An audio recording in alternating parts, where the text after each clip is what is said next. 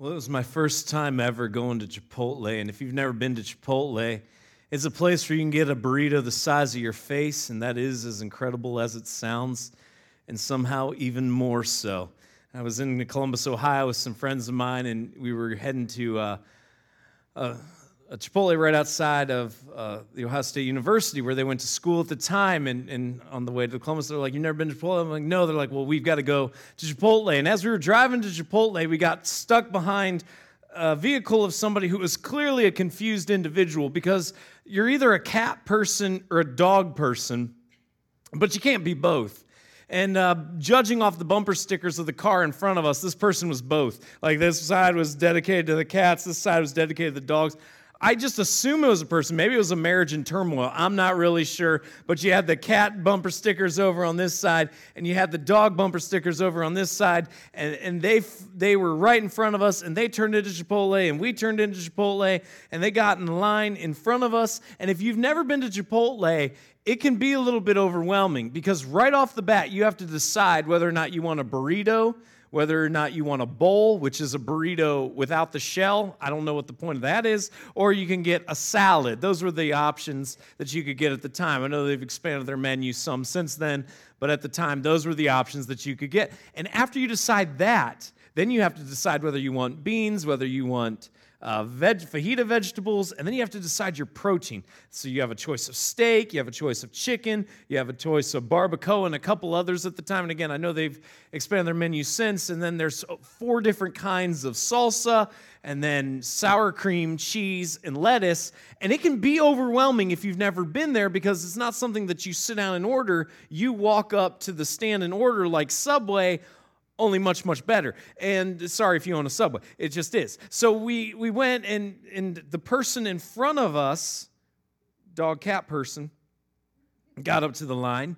And the the worker from chipotle earning marginally over minimum wage said what would you like? And there was just silence and they started staring like at each other back and forth. It reminded me of an old Western movie, like right before the duel. There was just this intense stare down as the person behind the counter is asking the customer what they wanted, and they had no idea. Now, if you ever find yourself in that situation where you find yourself at a Chipotle or a restaurant like Chipotle and you don't know what you want, well, check the start of the line because oftentimes they'll have menu cards there. But another thing you could do if you ever find yourself in that situation is Go ahead. I haven't made up my mind yet. But that did not occur. And so we were behind this person as they continued to just be just be caught in this moment of indecision. And finally they decided upon a burrito. And now we got to the protein question. And we had the same stare down. And it was like this every single station. We got to the salsas, and I was pretty sure Jesus was going to come back before this person made a decision on what kind of salsa they wanted on their burrito. I am still fascinated that we ever made it out of that Chipotle. And finally, finally, the worker at Chipotle said to the customer, You're just going to have to make a decision. You're just going to have to decide what you want. And in life, there are times we get to the point where you just have to make a decision. You just have to decide what you want. And that's what we're going to be looking about th- at this morning. So if you have your phones or your tablets, I'd invite you to follow along with us in the Bible app. It's a free resource that you can find in the App Store of your choosing by typing in Bible if you have a traditional Bible app, a traditional Bible with you. You can go to the New Testament book of Second Timothy, uh, chapter 3, just to catch you up where we've been in this journey of brand new over the course of the last couple months. We saw that at the moment somebody makes a decision to follow Jesus, they're a brand new creation. The old is gone and the new has come. And God changes us and He changes us to our core at the moment we make the decision to follow Jesus. But God's work in us is not done at the time that we've made the decision to follow Him. God is still invested and engaged in our lives. And not only that, but Jesus is actually mediating between us and God. Jesus is taking us to God the Father. He is advocating on our behalf. And all of this happens not because we're incredible, not because we're awesome, not because we can buy it or earn it in any way. all of this happens because it's a gift of God and something called grace. And the result of this being from grace doesn't give us a license to go have our lives look like hell, even though our destination is heaven. But the, the result of our lives should be a life of gratitude and a life of appreciation, that we live our lives trying to honor and follow after God in light of everything that He's done for us, not to earn our salvation, but in appreciation of our salvation. That God is for us that He is involved in our lives, He's engaged in our lives, and He loves us and He is for us. He wants the best for us, that He's given us all gifts. And those gifts are to bring us closer to Him and to bring each other closer to Him. And then last week we saw that the life of following Jesus is not just a giant list of things that we can't do, just a bunch of just a bunch of rules and regulations of things we have to make sure that we no longer do. Yes, there are things as a result of following Jesus that we shouldn't do, but the Christian life was never meant to just be re- refrain from this and restrain yourself from this, but there are things we have to put on as well as a result of following Jesus. That, yeah, there are things we take off, but there are also things that we put on that enhance our relationship with God. So that's where we've been. And today we go to 2 Timothy chapter 3, starting in verse 12, where we read these words Indeed, all who desire to live a godly life in Christ Jesus will be persecuted. While evil people and impostors will go on from bad to worse, deceiving and being deceived. Let me read these verses again. Indeed, all who desire to live a godly life in Christ Jesus will be persecuted, while evil people and impostors will go on from bad to worse, deceiving and being deceived. So, right off the bat, what we see is living a life that honors God, living a godly life, is a choice. It's an individualistic choice that you have to make. Nobody can make it for you. Your parents can't make it for you. Your kids can't make it for you. Your grandparents can't make it for you. It is a choice that is ultimately up to you and you alone. Will I honor God with my life? That's the, that's the first thing you have to answer. That is up to you.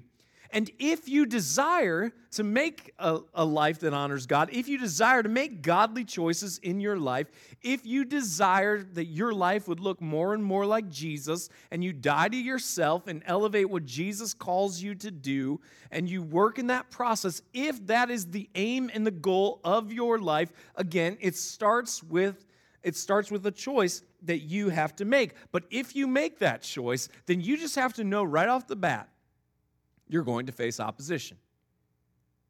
There are going to be people who don't accept you. There are going to be people, who don't understand your choice. There are going to be people who don't understand why you live your life in the way that you live your life.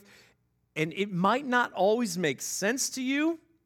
I mean, we, we can kind of look out at culture and we kind of understand that many of the things that as people who want to live our lives honoring God, many of those things seem to fly in the face of culture right now. So we can kind of understand there being a little heartburn, a little heartache from culture towards us. But, but we, we can understand this principle of persecution, we can understand it intellectually.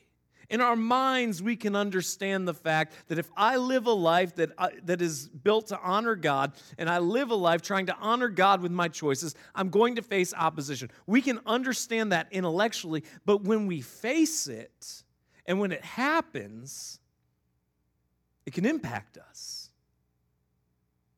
because it moves from an intellectual exercise to our reality. And when it moves from the intellectual nature of it into our reality, it can, it can impact us and it can cause us to take a step back and to question is this even worth it? Is this really what I want my life to look like? Why is this the case?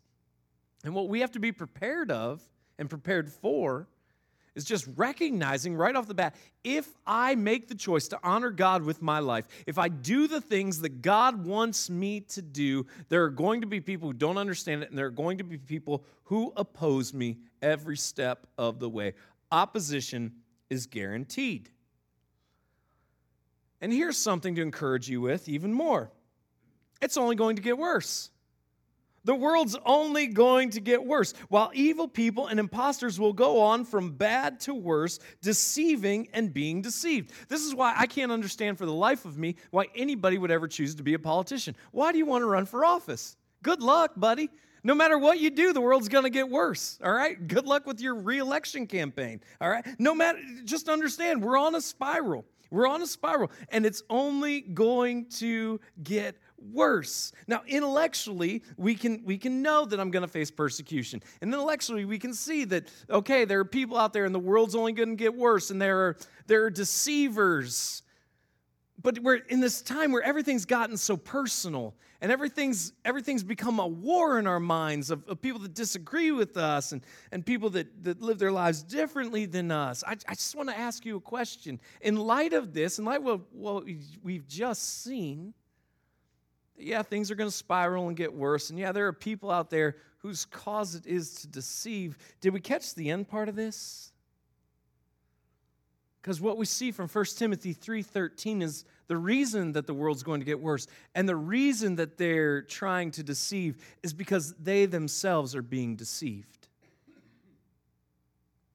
And do we have the same heart as the heart of Jesus when he looked out on the crowds that would reject him? He looked out on them and he had his, he had compassion for them. His heart broke for them. Why? Because they were harassed and helpless like sheep without a shepherd. And I wonder do we look out at our society, on the people that aren't trying to honor God with their lives, on the people that oppose us for trying to honor God with our lives, on the people that would persecute us, on the people that would speak out against us? Do we look out and do we see them with the same heart and the same eyes that Jesus sees them? And if we do, our response has to be one of sympathy and empathy. Because when we see them with the same eyes and the same heart of Jesus, we see that the reason, the ultimate reason for their deception, is they themselves are being deceived. And so, as people that follow Jesus, let's make sure that we keep this at the forefront of our hearts and of our minds. That when we see those who disagree with us, when we see those who would try to persecute us, when we see those that resist us, sympathy and empathy guide our understanding of the position that they're in. But as for you, continue in what you have learned and have firmly believed, knowing from whom you learned it. And there's the difference. There's the difference. You have made the choice you have made the choice to honor God with your life. You have made the choice to follow after God. And since you've made the choice to honor God with your life, and since you've made the choice to follow after God in your life, continue. Continue in what you have learned, which means this doesn't come naturally to us. It isn't just automatic. There has to be a process. There has to be a process of gaining information, of gaining knowledge. None of this is automatic, and we must continue in this process. That if we're going to honor God with our lives, if we're going to follow after Jesus, we need to continue to learn things. We need to continue in the knowledge of what we've already learned and have firmly believed, knowing from whom you learned it. And here's this, here's this incredibly important piece in all of our spiritual development, and that's relationship. We see an incredibly important piece in all of our spiritual development right here, and that piece is relationship, knowing from whom you learned it. And this is why mentorship is so important. It's absolutely vital for you to have somebody in your life who's mentoring you, to have somebody who's gone before you, who has somebody who's, who's been there, who knows more than you, who's experienced what you're experiencing, who can give you insight and who can answer those questions and who can point you to places. And if you don't have that as part of your life, if you don't have a, a, a person or a group of a small handful of people in your life speaking into areas to help you grow and help you develop, then I, I can't challenge you enough to find those people. And, and if you're going to do that, the worst question in the world that you can ask somebody is, hey, would you mentor me? I mean, that's the worst question in the world. Because chances are, if you think that highly of that person, other people do too, and they've accomplished something. And so they probably don't have a lot of extra time in their life. And if you walk up to them and say, Hey, would you mentor me? What you've just done is said, Hey, I need you to take me under your wing, and I need you to guide everything that we do, and I need you to make a giant time commitment to this. And even if they love you and want the best for you, chances are they probably don't have that margin in their life. So, what I'd encourage you to do, instead of just going up with a blanket, hey, would you mentor me, is approach somebody and say, hey, I recognize that you've been incredibly successful or knowledgeable in this area. And here are three questions that I would love to ask you. Would you have time to maybe grab coffee, grab lunch? Could I send you an email and, and hear your response to these things? And chances are, if you present it that way, they're going to be more than happy to answer those three questions. And then if they give you action steps, take the action steps and follow up and let them know how it goes. Similarly, as you grow, as you have knowledge, as you have as you as you have gained gained wisdom, be pouring into the next generation, be pouring into people who, who haven't arrived yet and who have those questions. Don't just keep it to yourself, but be pouring into to the next generation as well. And here, I mean, this is a universal principle, but it's certainly applicable. It's certainly applicable in terms of scripture and in terms of spiritual development as well. And this is what we see here. Then in the in the realm of spiritual development, this is exactly what has happened between the apostle Paul and Timothy to whom he's writing this letter. And he says, "Hey, remember what you've already learned and remember remember it, believe it, you firmly believed it, and remember who you learned it from. Remember who you learned it from. Pour into other people. Pour into others. Don't keep it for yourself. Pour into others. And how from childhood you've been acquainted with the sacred writings, which are able to make you wise for salvation through faith in Christ. And here we see just once again another place in Scripture where we see the principle of how vitally important it is to raise our kids in light of, in light of God's truth, to raise our kids in light of reminding them that God created them, that He loves them, that, that God cares about them, that God has saved them through what Jesus has done, and that's available to them if they would if they would ask and if they would follow after God. And this is one of the reasons why we put a high emphasis on what happens down that hall in Lakeside Kids and Lakeside Littles. And we recognize at a church it is not our primary responsibility. It is not our primary responsibility for the spiritual development of your kids and your grandkids. That's your job and your responsibility. But nevertheless, we understand that parenting and grandparenting is incredibly hard, and we celebrate you and we want to step with you every step of the journey that we possibly can. And so we want to assist you in that development. We want to celebrate you as you go about training your kid in those things and teaching them about those truths. We want to reinforce those truths. We want to celebrate you as the parent and the job that you're doing and we want to we want to applaud you and we want to assist you any way that we possibly can because we recognize just how hard this job is. And yet it's vitally important. It's vitally important to be training our kids according to the truth and to remind them who God says they are and who God created them to be so that's why we love to link arms with you. We love to celebrate what you do, but we don't view it as it's our job, so you get out of the way. Just the opposite. We know that it's your job, but we are here to celebrate you and help you every step that we possibly can. And so, if there's a way that we can help the spiritual development of your kids or your grandkids, let us know. Let us know how we can best link arms with you and come around you and celebrate the job and responsibility that you have as parents. We celebrate you and we want to help you any step any step of the way that we possibly can because we recognize how vitally important this is. And then we arrive here where all scripture is breathed out by God and profitable for teaching, for reproof, for correction, and for training in righteousness. That all scripture originates from God.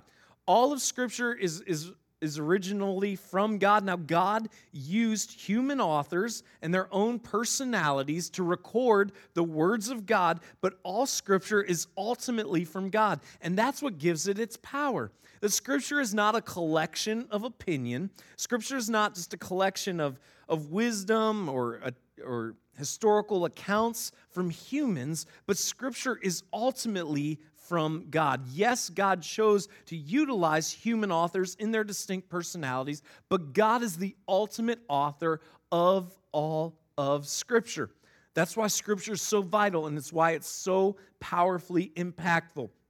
That all Scripture is breathed out by God and profitable for teaching, for reproof, for correction, and for training in righteousness.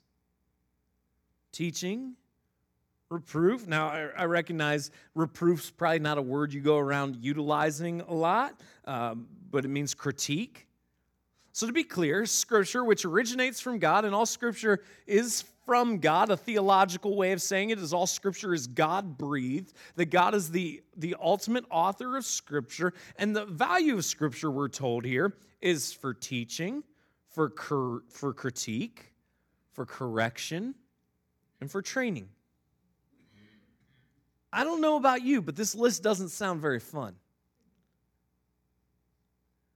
A couple years ago, from the gift of COVID, we got to we got to be homeschool parents for a little while and, and we did it through the school system that, that was just our choice but we, we sat down with our kids and one of the lessons was math and i learned math you put one number over top another number and you add it up or you subtract it and that's how i learned math and our our son brought home math and it's nothing like I ever saw. I mean, we're, we're talking lines and circles and squares and diagrams, and I'm like, I, I don't know how to do this.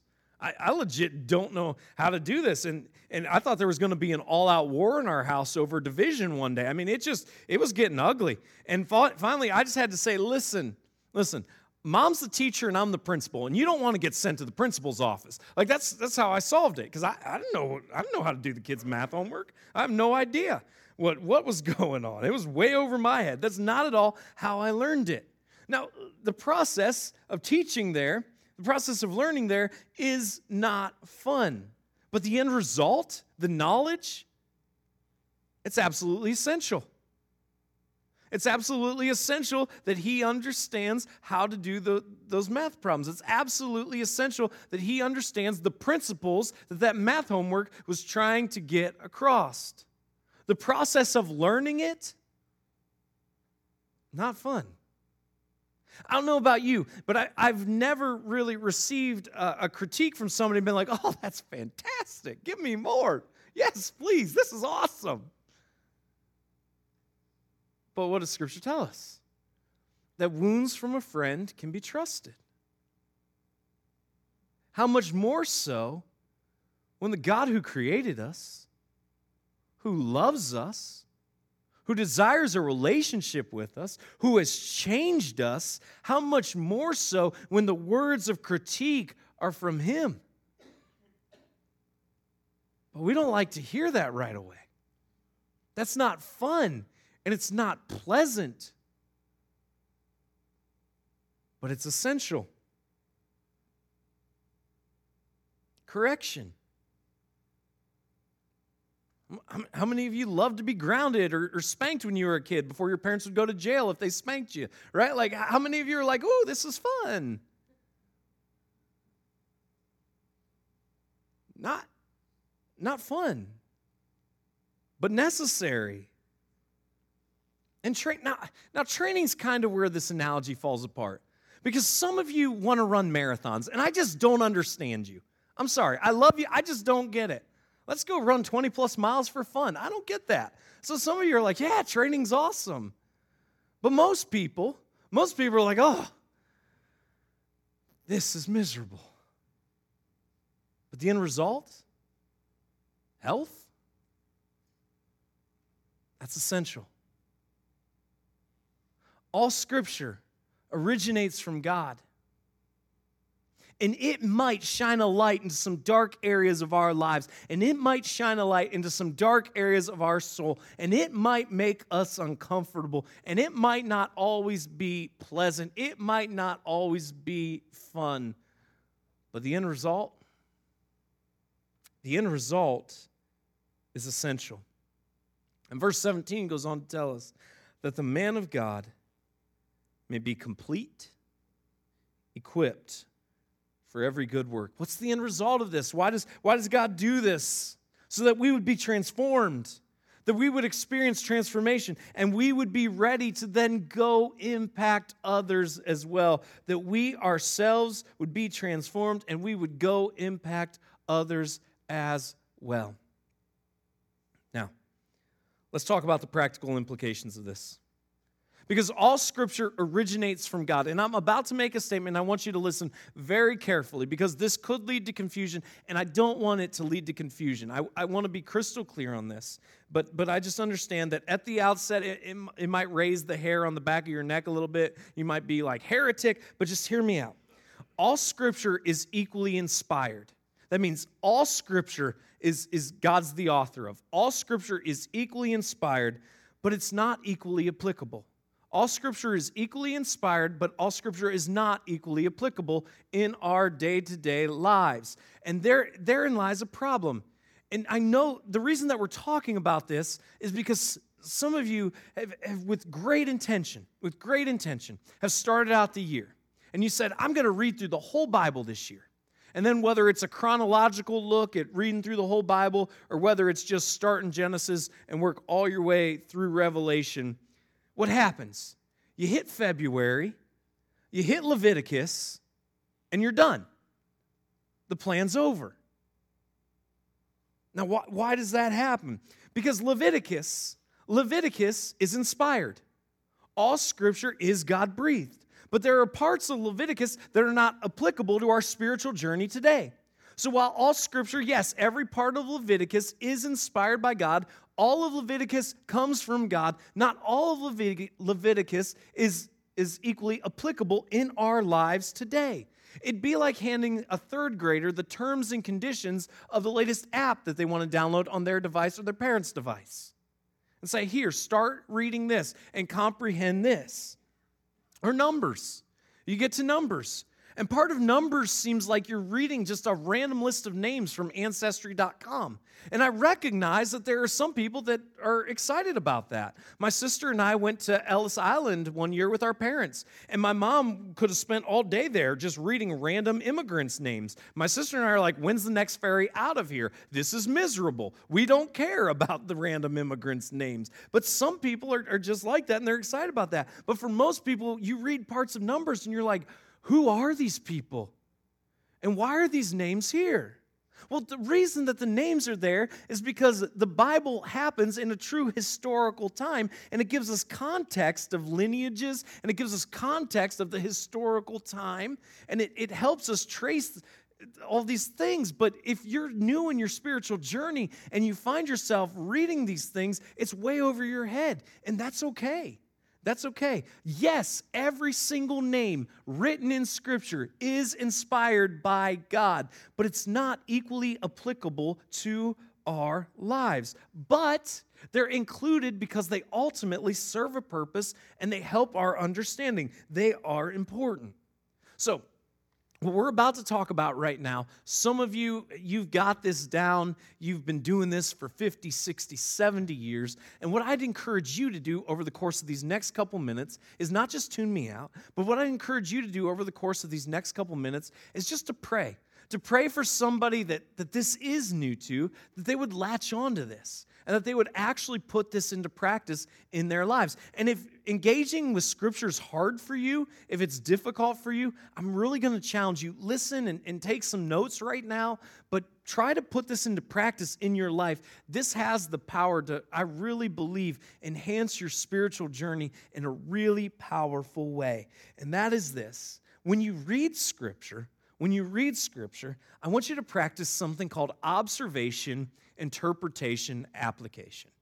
Observation, interpretation, application. And if you're if you're from the outside looking in or if you're brand new to this, I know that this can sound kind of foreign. I know that this can sound kind of complex. So let's just break it down. Here's what observation is. Who, where, when. Who, where, when. Interpretation, what and why. Application, how. So basically, put yourself in the role of a reporter where you just have to ask questions and you have to learn knowledge. And we're going to walk through this we're going to walk through this together right now. First on a very basic level, then we're going to go a little bit a little bit deeper. But not not super in depth. But 2 Timothy 3 12 to 13, let's revisit those first couple verses that we looked at today and walk through this together. Indeed, all who desire to live a godly life in Christ Jesus will be persecuted. While evil people and impostors will go on from bad to worse, deceiving and being deceived. So, at a very basic level, if, if studying scripture is brand new to you, if this is not a spiritual discipline that's part of your practice, if this isn't a part of your world right now, then here's what I want you to do. Make sure that this is, make sure that this is something that you start to do. If, if you're brand new to it, maybe utilize the Bible app verse of the day. If you have a traditional Bible, I'd encourage you to go to the New Testament and start in the book of Mark or James, something along those lines, and just put these things into practice. But in light of the couple verses that we just read, let's do some observation, interpretation, application. Observation Who? All who desire to live a godly life. All who desire to live a godly life. Let's move on to interpretation. What? Well, all who desire to live a godly life will face persecution. You will face persecution. Why? Well, there are evil people, and evil people are deceivers. And are they themselves deceived? And now let's move to the application piece of this. How? How do we do this? How do we live a godly life in light of the fact that we'll face persecution, in light of the fact that evil people are deceivers and themselves deceived? How do we do it? And the answer is ignore the noise, remembering what we've learned from Scripture. And that's why last week we passed these out and made these available to every kid of the Lakeside Kids and Lakeside Littles. And, and we handed out even more today, and there was a run on them, so we only have a couple left. But if your kids and your grandkids didn't pick one of these up last week, I'm encouraging you take, take it. Take it. The frames are yours. Like, take them, utilize them. Because all of these statements, all of these statements are true and they're profound. And the reason that they're true is not because we're just trying to encourage your kids. But the reason that they're true is because every one of these statements comes directly from God Himself. That's why they matter. That's why they have power. That's why they're impactful, because all these statements come from God and they serve as a reminder. We, we, want our, we want to be filling our minds with what God says about us, with what our Creator says about us, the Creator who loves us and desires a relationship with us. And so there's just a few copies left out there. But if you want a copy for your kids and your grandkids and all the frames are gone, then contact us and we'll get you a copy of it. If you just want a copy for yourself to remind you who God says you you are and what He says about you, then you take it as well. And if we're out of them, just contact us and we'll make more of these available to you. Now, this is just this is just very basic level right here.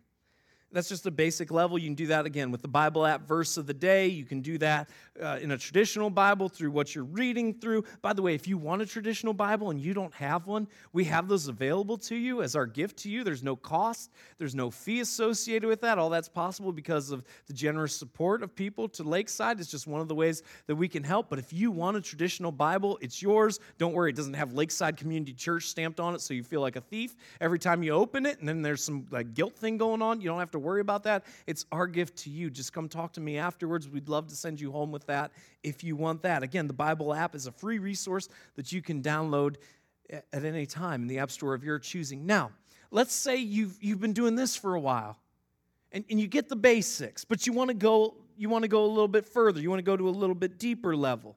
Let's break it down now. Who? Well, the Apostle Paul. The Apostle Paul is writing this to his spiritual son Timothy. Where? Well, Timothy is a pastor in Ephesus, the same church where the book of Ephesians was written to. Timothy's a pastor there in Ephesus. And where's Paul? Well, Paul's in prison in Rome while he writes these words. When did he write them? Between 66 AD and, and 70 AD, 35 to 40 years after Jesus has risen from the dead and appeared to over 500 witnesses and gone back to heaven. What? Well, there's spiritual opposition. Why? Evil impostors in the worsening human condition. How? Prepare for persecution. Find your identity in Jesus. Study who Jesus said we are. Study what God has said about us. Go and do a, word study and a, a word search. And, and all of this is available. All these things are available to you in a good study Bible. And so if you don't have if you don't have a good study Bible, I'd encourage you. There, there's over 50, 100 of these available on the market now. It's a, this is just a great resource. If you need to know where to start looking, send us an email. We're here to help you in your spiritual journey. And we'd love to send you a couple starting points. This is mine from middle school. It's I mean, it's seen some, you know, some better days, but I don't know. I kind of hope your pastor's study Bible looks a little bit like that. But it's got thousands, thousands of notes available in here. It's got introductions to the books. And if you're like, hey, that sounds really cool, but you're tight on finances or something along those lines, there's a free study Bible available to you with literally thousands of incredible notes, introductions to books. It's at netbible.org. It's, a, it's available for free on any device that you want. More notes than, than you can even wrap your mind around at netbible.org. They also offer a, a printed version. There is a fee for the printed versions as well. But the online version is completely free, netbible.org. Say you want to dive in even deeper level. You can do word searches. You can see where, where words appear everywhere in Scripture there's a, there's a small concordance in most study Bibles in the back. You can buy a full concordance that every word in the Bible does that. Or you can go on your device to Blue Letter Bible. Blue Letter Bible is a free resource in the App Store. And this is, this is an amazing tool, an amazing tool that has concordances that shows you where all the words in Scripture are, that has cross references that show you where one verse plays off another verse. It has lexicons. Now, what a lexicon is, is Scripture wasn't originally written in English. The Old Testament was originally written primarily in Hebrew. There's a couple sections that were written in Aramaic, and the New Testament's written in Greek. So the lexicon shows us where every word, uh, what it ultimately meant at the time of the writing. And again, all of this is available to you for free in Blue Letter Bible. In, in the app, the Blue Letter Bible. Now, why does all this matter and why is all this important? Well, Hebrews tells us the answer to that. Hebrews 4 tells us this For the word of God is living and active. It's sharper than any two edged sword, piercing to the division of soul and of spirit, of joints and of marrow, and discerning the thoughts and intentions of the heart. And no creature is hidden from his sight, but all are naked and exposed to the eyes of him to whom we must give an account. One day we will all stand before God and give an account for our lives and whether or not we made that choice and that decision to follow after God, whether or not we made the decision to try to honor God with our conduct and with our lives. And God has given us the tool to understand the heart of our Creator. And never in, never in history has it been more accessible and more available. And the challenge for us and sometimes it's going to be painful, and sometimes it's going to hurt. But to tie in with the heart of our Creator and recognize the life and relationship with us that God wants to experience. God, I pray that we would value what Scripture says. I pray that we would recognize and remember that it's all ultimately from you. And God, that even in the moments where it isn't fun or isn't pleasant, we would be people who desire to hear from you, to understand the heart of you, God. So I, I, pray, God, that we would be people that in our pursuit of growing closer to you, that we would put an emphasis on understanding you, conforming our lives to how you want our lives to look God, that we would follow you. And in order to do that, we first have to know you. Thank you for making your heart for us and to us accessible. And I pray, God, that we wouldn't see this as an obligation, but we'd see it as an incredible opportunity to grow closer to you.